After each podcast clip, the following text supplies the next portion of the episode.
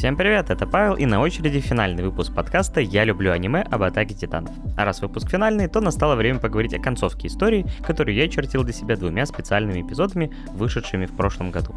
Также я хочу поговорить об авторе манги Хаджими Исаями, благо в отличие от Ичиро Оды, информацию про него найти гораздо легче, потому что через автора произведения иногда получается лучше понять его детище.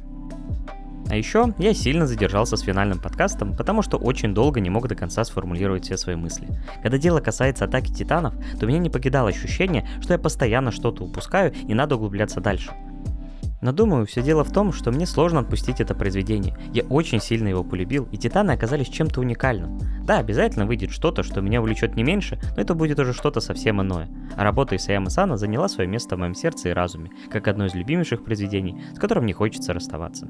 И печально, что оно подошло к концу.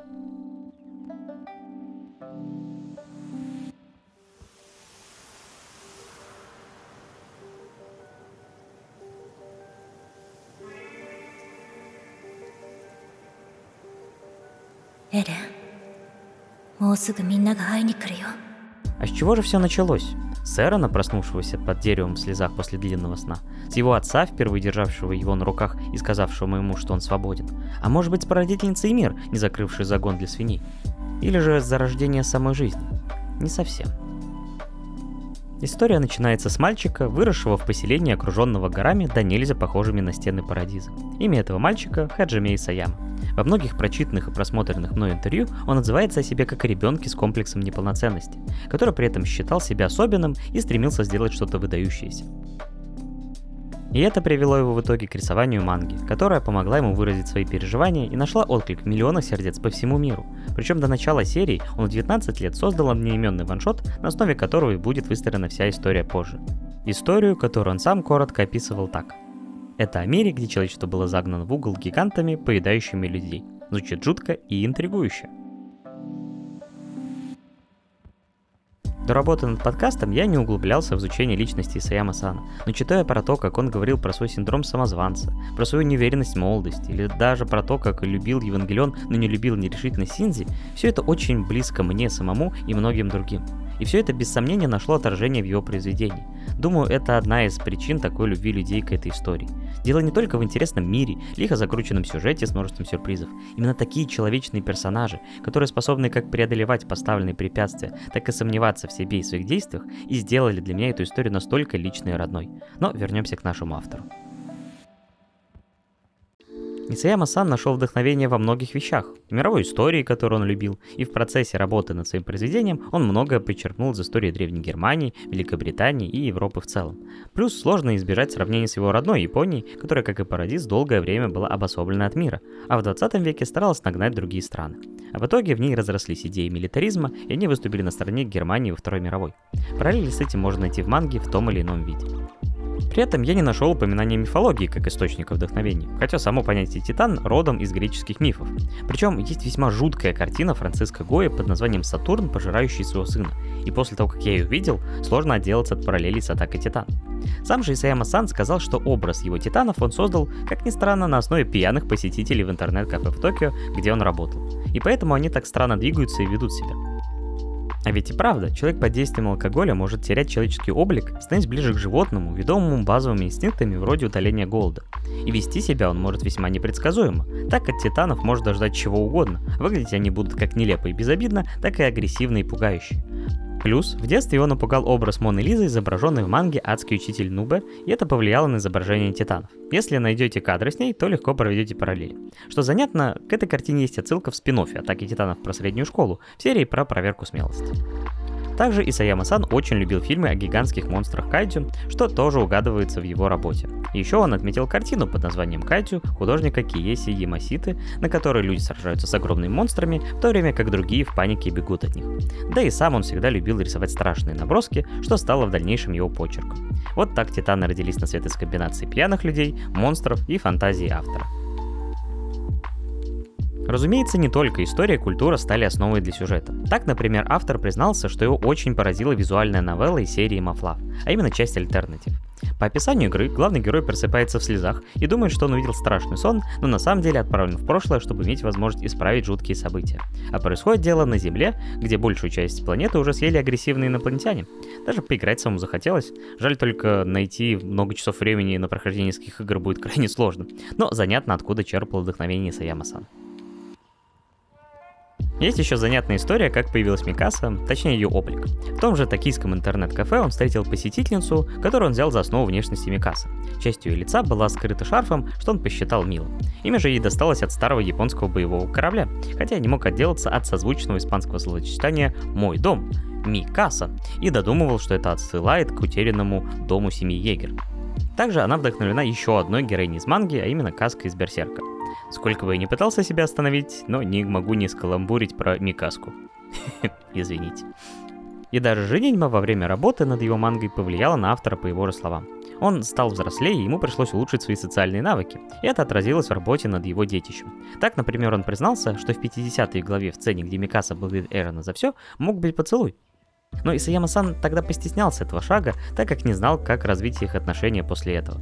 Поэтому, если бы он писал эту главу позже, уже после вступления в брак, возможно, романтические линии в Титанах выглядели бы иначе.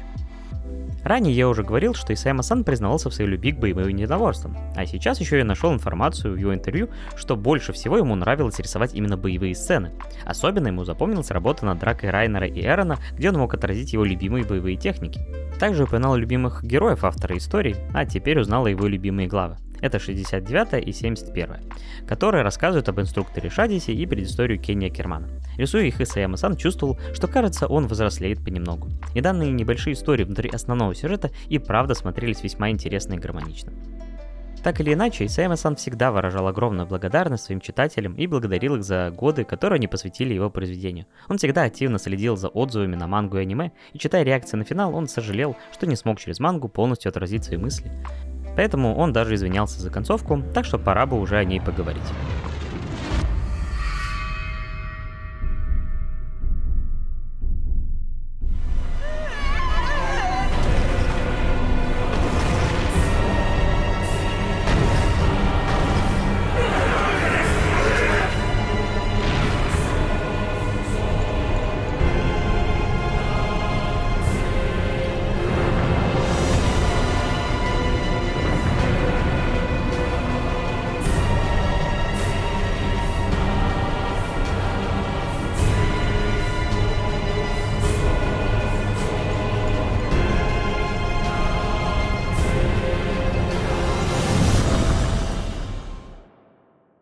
Первый из двух финальных специальных эпизодов начинается с гула Земли. Бесчетное количество колоссальных титанов превращает города, леса и все вокруг в пустошь. Люди же в панике пытаются избирать свои участи, но нет никакой возможности это сделать. Параллельно с этим нам показывают Эрона, идущего по городу в Марли и мрачно вещающего внутренний монолог про то, что он сотворит с миром позже. Там же он видит мальчика, которого спасает, но он и сам осознает, что в этом нет никакого смысла, ведь позже гул земли раздавит его, как и миллионы других людей но он все равно его выручает, повинуясь внутреннему порыву, хоть и осознает чудовищное противоречие в своих поступках. То есть даже когда он понимает, что может поступить иначе, он повинуется своим желаниям в конкретный момент. И как мне кажется, во время гула он предстает перед нами в своем детском облике, потому что это попытка его личности спрятаться от того, что он сейчас творит. Будто ребенок, который играется с насекомыми у себя под ногами. Да и он сам признается позже, что сила прародителя, где прошлое, настоящее и будущее существуют одновременно, превратила его сознание в полный бардак что опять же говорит нам о том, что человеческий разум просто не в состоянии полноценно справиться с этой властью, и эта сила просто исполняет внутреннюю потребность своего в кавычках хозяина. Так, например, и мир в момент контакта с этой сущностью была ранена, боялась умереть и наверняка чувствовал себя ничтожной, потому что не может дать отпор своим обидчикам. Результатом этих эмоций стало появление Титана, который обладает огромной силой и регенерацией и даже не может умереть сам по себе, его можно только убить но внутри она осталась рабыней, поэтому даже обладая такой силой, продолжала исполнять приказы короля. И да, я думаю, многих покоробило объяснение покорности и мир после ее смерти и любовью, потому что Исаяма-сан в своем произведении стремился дать логическое объяснение событиям, давая опять же логичную мотивацию персонажам, а в конце на первый план вышли эмоции – Тут мне сразу вспоминается фильм «Интерстеллар», где большую часть короткометража нам рассказывают довольно научно про черные дыры, кротовые норы и другие космические явления, а в какой-то момент вдруг говорят про силу любви, которая пронизывает время и пространство. Так и здесь нам говорят про то, что Эмир любила ужасного человека, который обратил ее в рабство, использовал ее силу для построения собственной империи. Но по меркам морали 2000-летней давности в нем как бы нет ничего ужасного. У него есть сила, и он ей пользовался. Мужчины хотели занять его место, а женщины хотели быть его женой или даже просто наложницей. Благо за тысячелетия мы нарастили эмоциональный интеллект и можем себе позволить проявлять эмпатию к другим. Но и сейчас мы, к сожалению, можем встретить отношения, где кто-то влюбляется в человека, который все берет силой и относится к своей половинке как к вещи. Поэтому любовь может быть как самым прекрасным чувством, так и ядом, отравляющим существование. В случае мир это был страшный сон в течение двух тысяч лет, но нашлась Микаса, у которой своя болезненная привязанность. Ну и удалось переступить через свои чувства, потому что каждая минута жизни его любимого стоила жизни бесчетного числа тех, кого давили титаны в этот момент. Главное, что если бы был способ вернуть Эрона живым, она бы все равно его простила, желая разделить с ним его грехи. Так что Эрон сделал ситуацию безвыходной для нее и своих друзей. Вот поэтому он и вызывает столько разных эмоций своей противоречивой натурой, где сплелись любовь к своим ближним и напускной героизм, глупость и импульсивность, национализм и злоба, истеричность и решительность. Но по сути, они оба оказались удобными инструментами для того, чтобы и мир наконец-то освободилась от своего бесконечного рабства. Нашелся раб свободы, идущий до конца, и рабыни любви, которая поможет ему добраться до финальной точки и поставит эту самую точку в конце. Так что счастливый финал для них, как мне кажется, не мог существовать именно потому, какие они есть. Зато в момент их жуткого первого поцелуя мы видим на заднем фоне улыбающуюся Эмир, потому что она наконец освободилась.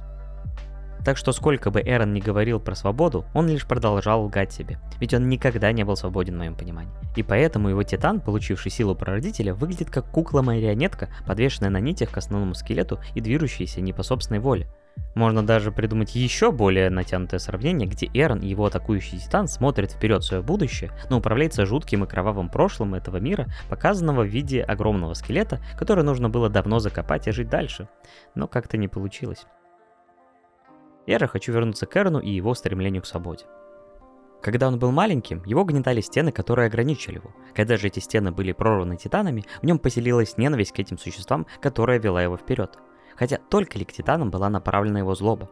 Перечитывая мангу на английском, я увидел, что уплывая из потерянной Шиганшины, он кричит, что истребит всех этих зверей на этой планете. А ранее в разговоре с Ханнесом он как раз и сравнивает людей за стенами со зверями, которые ждут, пока их поведут на убой.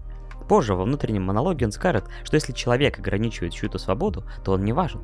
Вспоминая тех бандитов, похитивших Микасу, и которых он убил без тени сомнения. То есть в его системе ценностей такие люди подобны зверям, их не нужно жалеть.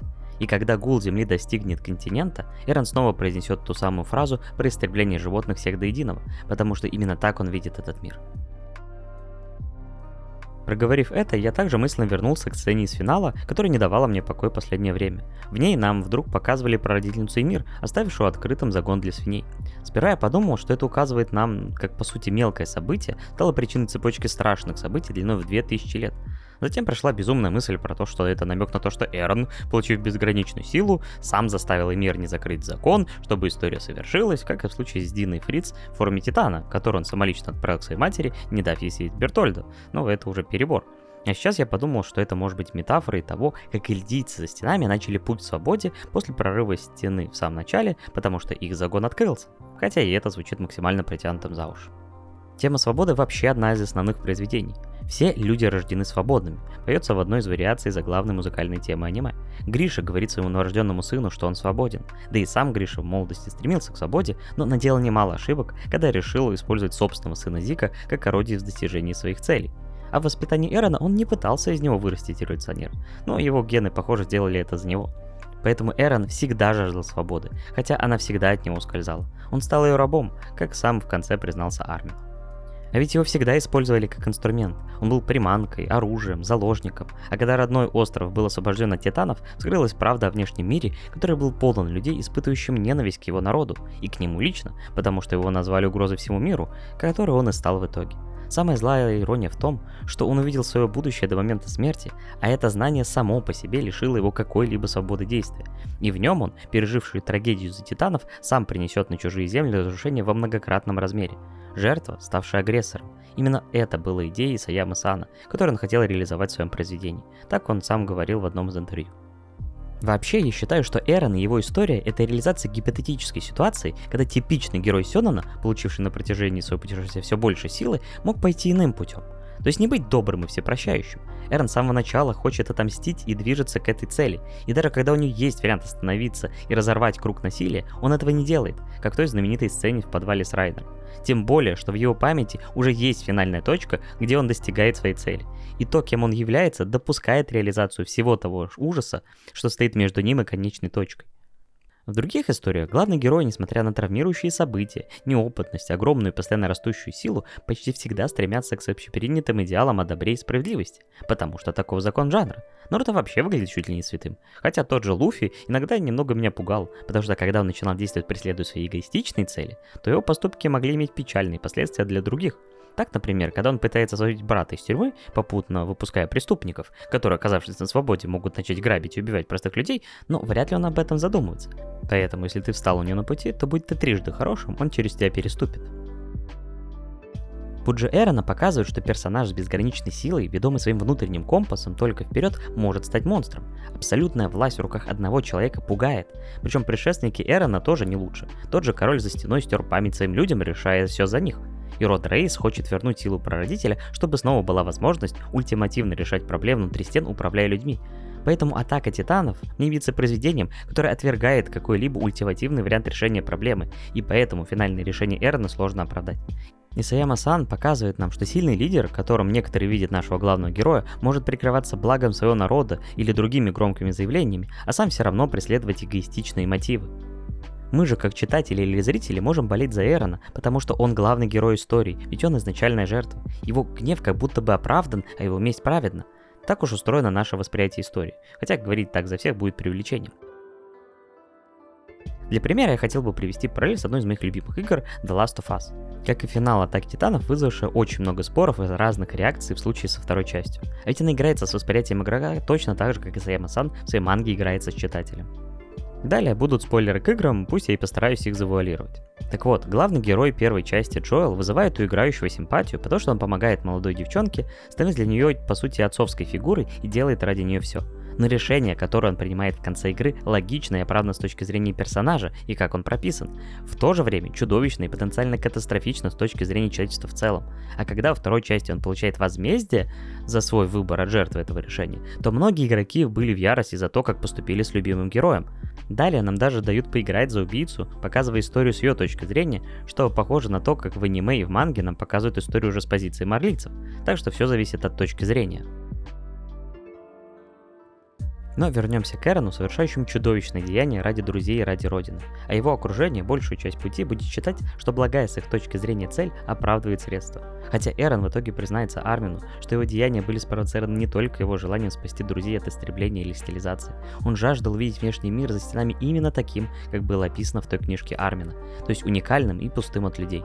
А когда этот внешний мир оказался мало чем отличимым от мира внутри стен, его внутренняя потребность и опять же безграничная власть позволили ему сравнять все с землей, открыв его взору то, что он так хотел увидеть.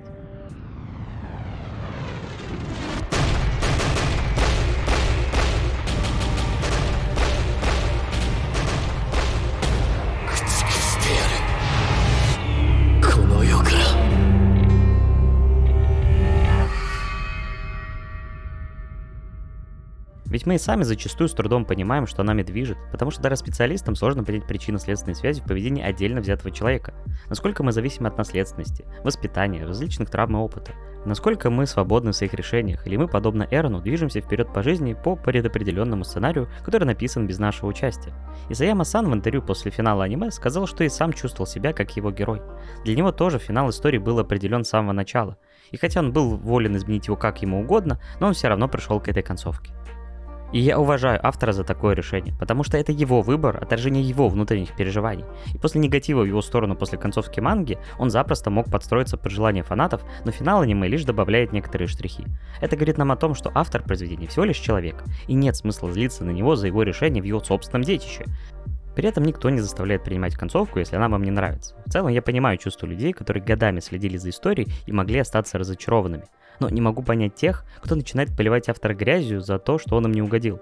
К тому же, всегда можно придумать свой вариант концовки. Я вот так поступил с Игрой Престолов, потому что мне показалось логичным, если победят белые ходаки. Или у того же Евангелиона есть масса фанатских концовок, что уж говорить, у него официальных концовок несколько. Я снова хочу поговорить о разности восприятия людей. Для одних Эрон может представляться как патриот, защитник и герой, для других как монстр и враг человечества. Если присмотреться к нему внимательно, то мы увидим, что он ничего особенного из себя не представляет. Он не очень умен и действовал опрометчиво. Он даже был съеден из-за своей вспыльчивости в самой первой операции. И если бы не сила Титана, таившаяся внутри, на этом бы его путь и закончился. Его боевые способности хороши, но далеки от идеала, и без помощи со стороны он бы не справился. А в финальном сезоне он стал выглядеть снаружи спокойным и расчетливым, лишь потому что Исаяма-сан дал заглянуть ему в сценарий. После чего он был вынужден надеть на себя маску для окружающих, и лишь поэтому стало казаться, что он стал действовать продуманно. А свои реальные эмоции и чувства показал лишь Армину в той самой сцене, чем вызвал у многих очень разные реакции. Настолько был сильный контраст между его поведением в последнем сезоне и этой истерикой. Хотя в ней я снова увидел того самого Эрна, которого видел большую часть повествования. Ведь он молодой еще парень, который с самого детства был вовлечен в круговорот кровавых событий и, двигаясь только вперед к заветной цели, не познал многих вещей, которые наполняют нашу жизнь красками и смыслом. О возможности просто спокойно жить с любимым человеком он задумался лишь тогда, когда прощался со всеми, используя свою силу. И Микасе он подарил альтернативное развитие событий, где они жили вместе в глуши, отбросив весь ужас окружающего мира до момента, пока не закончатся оставшиеся годы жизни. Причем то, как он по-разному говорил с Микасой и с Армином, толкнул меня на странную мысль, что прощаясь с ними, он вел себя так, как они сами бы того хотели. Микаси он говорил, что он не мог устроить геноцид и благодаря ей сумел бросить все, как бы успокаивая ее, и чтобы сомнения в том диалоге с ним в Марли не мучили ее до конца дней.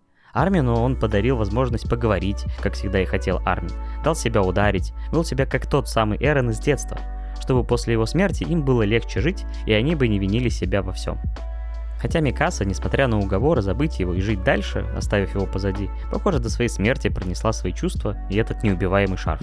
Но, судя по финальным титрам, все же сошлась с Жаном, прожив долгую и, надеюсь, счастливую жизнь. Но Микаса вообще невероятно упрямый человек, если так посудить. А вот Армин, похоже, удивил Эрона, когда решил разделить с ним бремя за совершенный ужас. Кто-то посчитал, что тем самым Армин оправдывает содеянное Эроном, но я так не думаю. Армин именно хотел что сказать, что тоже в этом участвовал, пусть на его руках крови меньше, но одно лишь его превращение в колоссального в порту Марли унесло множество жизней. Поэтому он тоже несет за устроенный ужас ответственность. Пусть он в конечном счете и решил остановить своего друга. Друга, ради которого он совершил столько всего, о чем он все равно будет сожалеть до конца своей жизни. Таков уж Армин. Поэтому я начал фантазировать и про другие диалоги с остальными героями. Так, например, Жанну он наверняка устроил урок, как завоевать сердце Микасы, где ее должны похитить, спасти и подарить элемент одежды. Капитану Леви дал возможность себя избить за все содеянное, ну и так далее. И снова хочется вернуться к Армину, потому что его путь вообще один из самых интересных в этой истории. Он переступал как через свои слабости, так через моральные принципы. При этом оставался внутри неуверенным и сомневающимся человеком, хоть и всегда доказывал свою ценность. Поэтому Леви говорит, что ничуть не сожалеет о том, что выбрал его, а не Эрвина. Тем более, что они оба были готовы отбросить человечность ради завершения своих миссий. Но все равно, когда Армин попадает в некий лимп, где видит себя бездыханным и с болью в голосе орет на себя, отчитывая за слабости, параллельно с этим нам демонстрирует один из самых сильных моментов с людьми, оказавшимися на краю обрыва –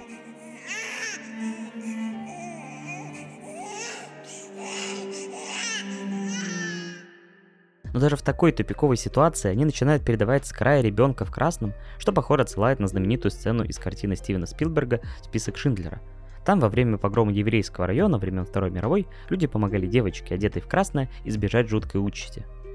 Да и вообще, финальные два эпизода полны невероятных сцен. Начальный показ гула земли внушает ужас и трепет. При этом нам показывают, как это видит Эрон, называя устроенный кошмар свободой. Очень тревожная сцена. Зато как красиво был обставлен уход Ханжи. Все-таки не только Эрона можно назвать суицидником, что, кажется, большинство участников разведотряда в той или иной степени просто искали выход на тот свет покрасивей.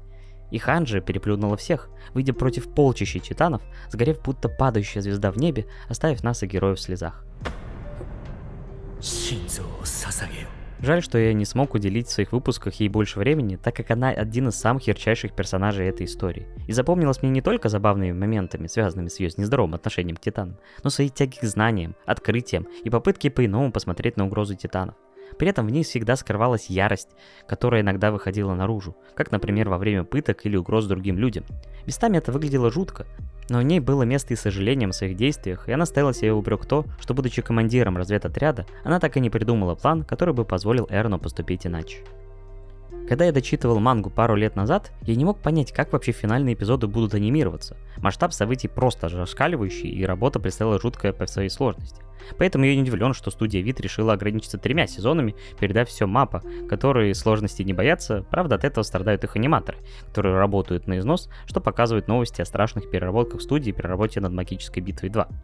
Правда, это проблема не одной студии, а всей индустрии. В любом случае, я считаю, что аниматоры и все люди, занимающиеся проектом на протяжении всего финального сезона, проделали колоссальную работу. Низкий им поклон за это, и надеюсь, условия их труда все-таки будут улучшены. Но видеть на экране последний бой разведотряда с полчищем титанов прошлого было невероятным зрелищем. А последний полет Акерманов на пути к Эрону сам по себе один из лучших моментов года в аниме для меня. Настолько он смотрелся шикарно. Я даже с радостью посмотрел финальные спешилы на большом экране в кинотеатре, но такой возможности не было. Хотя, зная, как быстро добираются полнометражные аниме-фильмы из Японии, можно обойтись и без этого.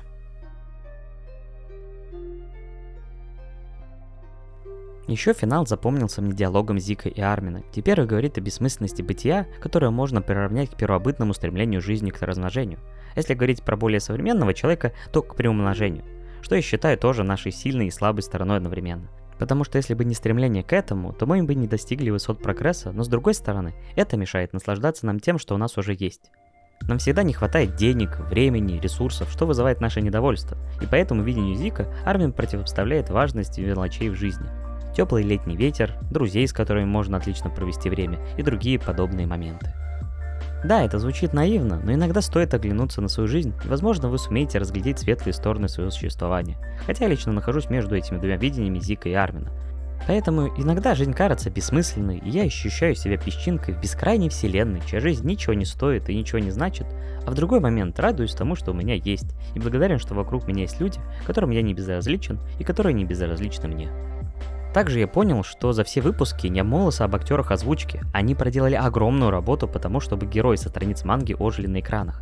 При этом я смотрел как дубляж, так и оригинал. Я ценю проделанную работу студийной банды над Титанами, потому что через их голоса я изначально познакомился с произведением. Но японские актеры просто невероятные. Очень рад, что на YouTube нашлось видео, где показано, как они записывали финальный эпизод. Как Юи Сикава расплакалась после записи последней реплики ее Микасы. Как Марина Иноэ записывала тот пронзительный крик Армина, когда он увидел голову Эрона на руках Микасы. Блин, почти каждый раз, когда я пересматриваю этот момент, слезы подступают. Настолько это мощный момент и блестящая отыгранная эмоция. Или как режиссер аниме, режиссер озвучки и актер Юки Кадзи совместно решали, как он отыграет момент с истерикой Эрона. Что еще занятно, через это видео я узнал, что в моменте с младенцем у обрыва его голосом выступил ребенок Юки Кадзи. Так что хоть я и сам могу назвать финал манги и аниме шероховатым, и ни в коем случае не идеальным, но назвать его слитым у меня все равно не получается. Тех, кому он не понравился, я все равно своими доводами и размышлениями все равно не переведил. Но мне самому было невероятно интересно наблюдать за этой историей и копаться в ней и конкретно в концовке. Каждый раз, когда я решал пересмотреть аниме, я подмечал для себя что-то новое и значимое для истории, и я ничуть не пожалел потраченного времени на недавнее перечитывание манги, потому что и здесь меня ждали открытия. Например, меня очень позабавила сцена, которой не было в аниме. И там, перед тем, как произойдет свержение короля, Армин прикидывает вариант, как можно управлять мнением людей внутри стен. Он предлагает обвинить правительство в том, что они допустили нападение титанов, а если после бунта людей власти начнут стрелять в мирных граждан, то можно использовать эти жертвы для того, чтобы разведотряд выглядел на их фоне спасителями. И народ будет им бесконечно благодарен за это. Я читаю это, смотрю на Эрна, слушающего этот план, и закрадывается ощущение, что его идея сделать своих друзей героями после убийства выглядит малость похожей на план Армина. Вообще же, после концовки, думаю, было немало людей, которые задавались вопросом, а в чем был смысл всего этого? И почему-то в итоге я ответил для себя на этот вопрос, что смысл в отсутствии смысла. И сейчас расскажу почему. В самой первой серии, когда убитая горем матери одного из погибших разведчиков спрашивает у Садиса, помог ли ее сын хоть немного человечеству в раскрытии тайн титанов и победе над ними, он срывается и говорит, что ваш сын погиб впустую, и как и другие его подчиненные. Позже на смену ему придет Эрвин, который движим внутренней страстью к поиску ответов на вопросы, которые ему остались от отца. И для достижения этой цели он будет жертвовать жизнями своих солдат без тени сомнения, даже будет готов устроить засаду на Эне посреди жилого района, потому что его деяния прикрываются благой целью победы над титанами и защиты человечества. И как всегда говорил Армин, именно такой человек, отринувший человечность, может достичь чего-то выдающегося. Эрвин стал дьяволом, который может повести разведчиков до самых врат ада, а уже после него его выжившие подчиненные станут дьяволами и будут творить ужасные вещи ради благих с их точки зрения целей. Одним из них был Эрон, который переплюнул всех. Он объявил, что его действия направлены на защиту Родины, но сам он хотел защитить конкретных людей. То есть, как и Эрвин, он отринул свою человечность и стал чем-то даже страшнее дьявола. И он закончил начатое дело разведотряда, сумел уничтожить титанов, всех до единого. Но у меня не возникло ощущения, что это уравновешивает ее чудовищные деяния. Не знаю, сделали ли Саяма-сан это осознанно или нет, но мне видится в этом критика таких персонажей как таковых.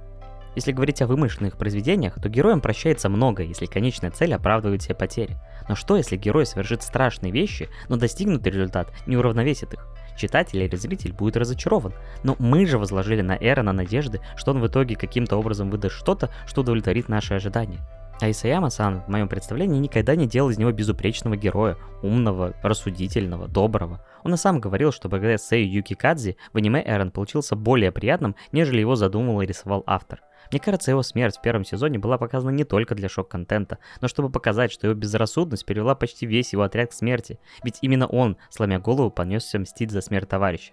Если бы не сюжетная броня, он был бы уже мертв.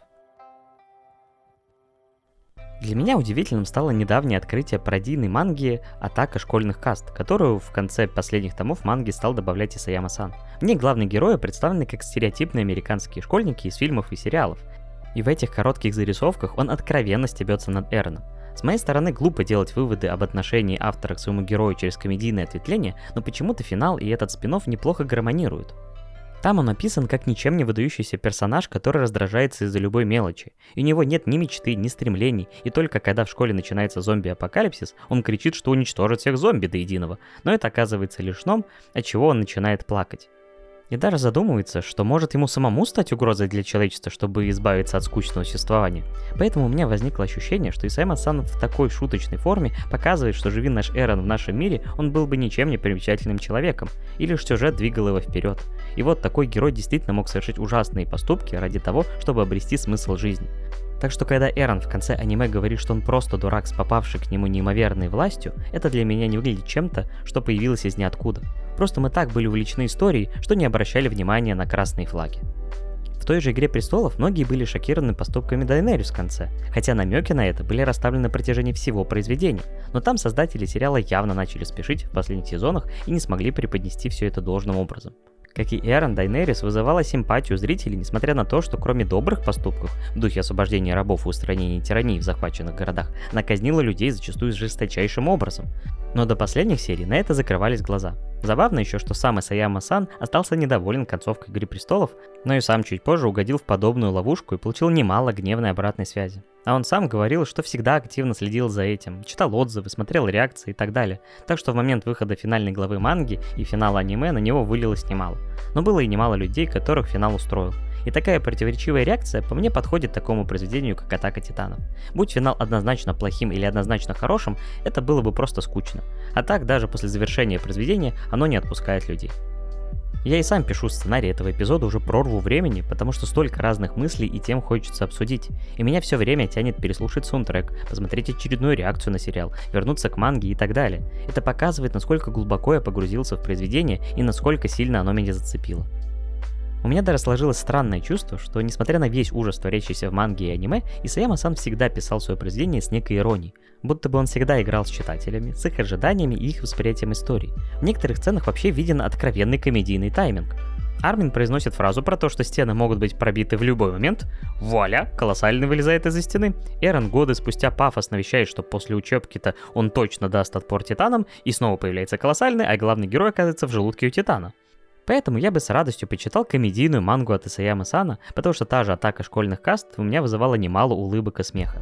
А еще для меня стало открытием, что он добавил год Микасу и Гик Армина в мангу, а Мапа добавил их в аниме в сцене, где Эрон видит всякое, пока его разум переносится к Зику в пути. Это само по себе родило некоторые безумные теории. А что забавнее всего, в самом конце манги мы видим финальный выпуск школьных каст, где тройка наших героев выходит после кинотеатра, где они посмотрели экранизацию тех событий из манги и начинают обсуждать финал. Армин выступает на стороне недовольных фанатов, а Микаса, наоборот, осталась довольной, в то время как Эрен говорит, что просто рад, что они вместе посмотрели эту историю. И этот шуточный финал происходит через сто лет после всех событий, которые нам рассказывал Армин, ведь он все это время был голосом рассказчика. Может, он даже книгу написал, а годы спустя ее экранизировали. И такой теоретический расклад с перерождением наших героев уже спокойное время без титанов согревает мне душу. Правда, выходит, что Эрон и Армин не очень долго провели в аду с учетом их деяний. Но там и мир на заднем плане с дочерьми проходит, так что их всех вернули с того света, чтобы они мирно пожили. Что опять же для меня приятное дополнение к этой мрачной истории. Я же на этом наконец-то завершу свой рассказ про атаку титанов, которую так сложно было отпустить. Хотя, кого я обманываю, я так и продолжу периодически смотреть реакции на нее, слушать музыку и когда-нибудь снова начну просмотр сериала. Потому что я смело могу назвать это аниме своим самым любимым. Идеальным? Наверное, нет. Но столько сильных и разных эмоций мало какое произведение вызвало у меня за всю мою жизнь. Так что место в моем сердце и разуме оно точно обеспечило. Если нашлись люди, которые дослушали это до конца, то низкий вам поклон и большой респект. Я не могу назвать себя хорошим рассказчиком, но постарался как смог сложить свои спутанные мысли воедино. Да и просто хотел высказаться, хоть и понимал, что мало кто услышит или увидит. Так что это финал первого сезона подкаста, а может и всего подкаста «Я люблю аниме» в целом, потому что его реально мало кто слушает, так что сложно вкладываться в пустую. Но, как я и говорил ранее, мне просто было в кайф этим заниматься, и надеюсь, что хоть кому-то было интересно это слушать. На этом я с вами прощаюсь, всем пока, всего хорошего.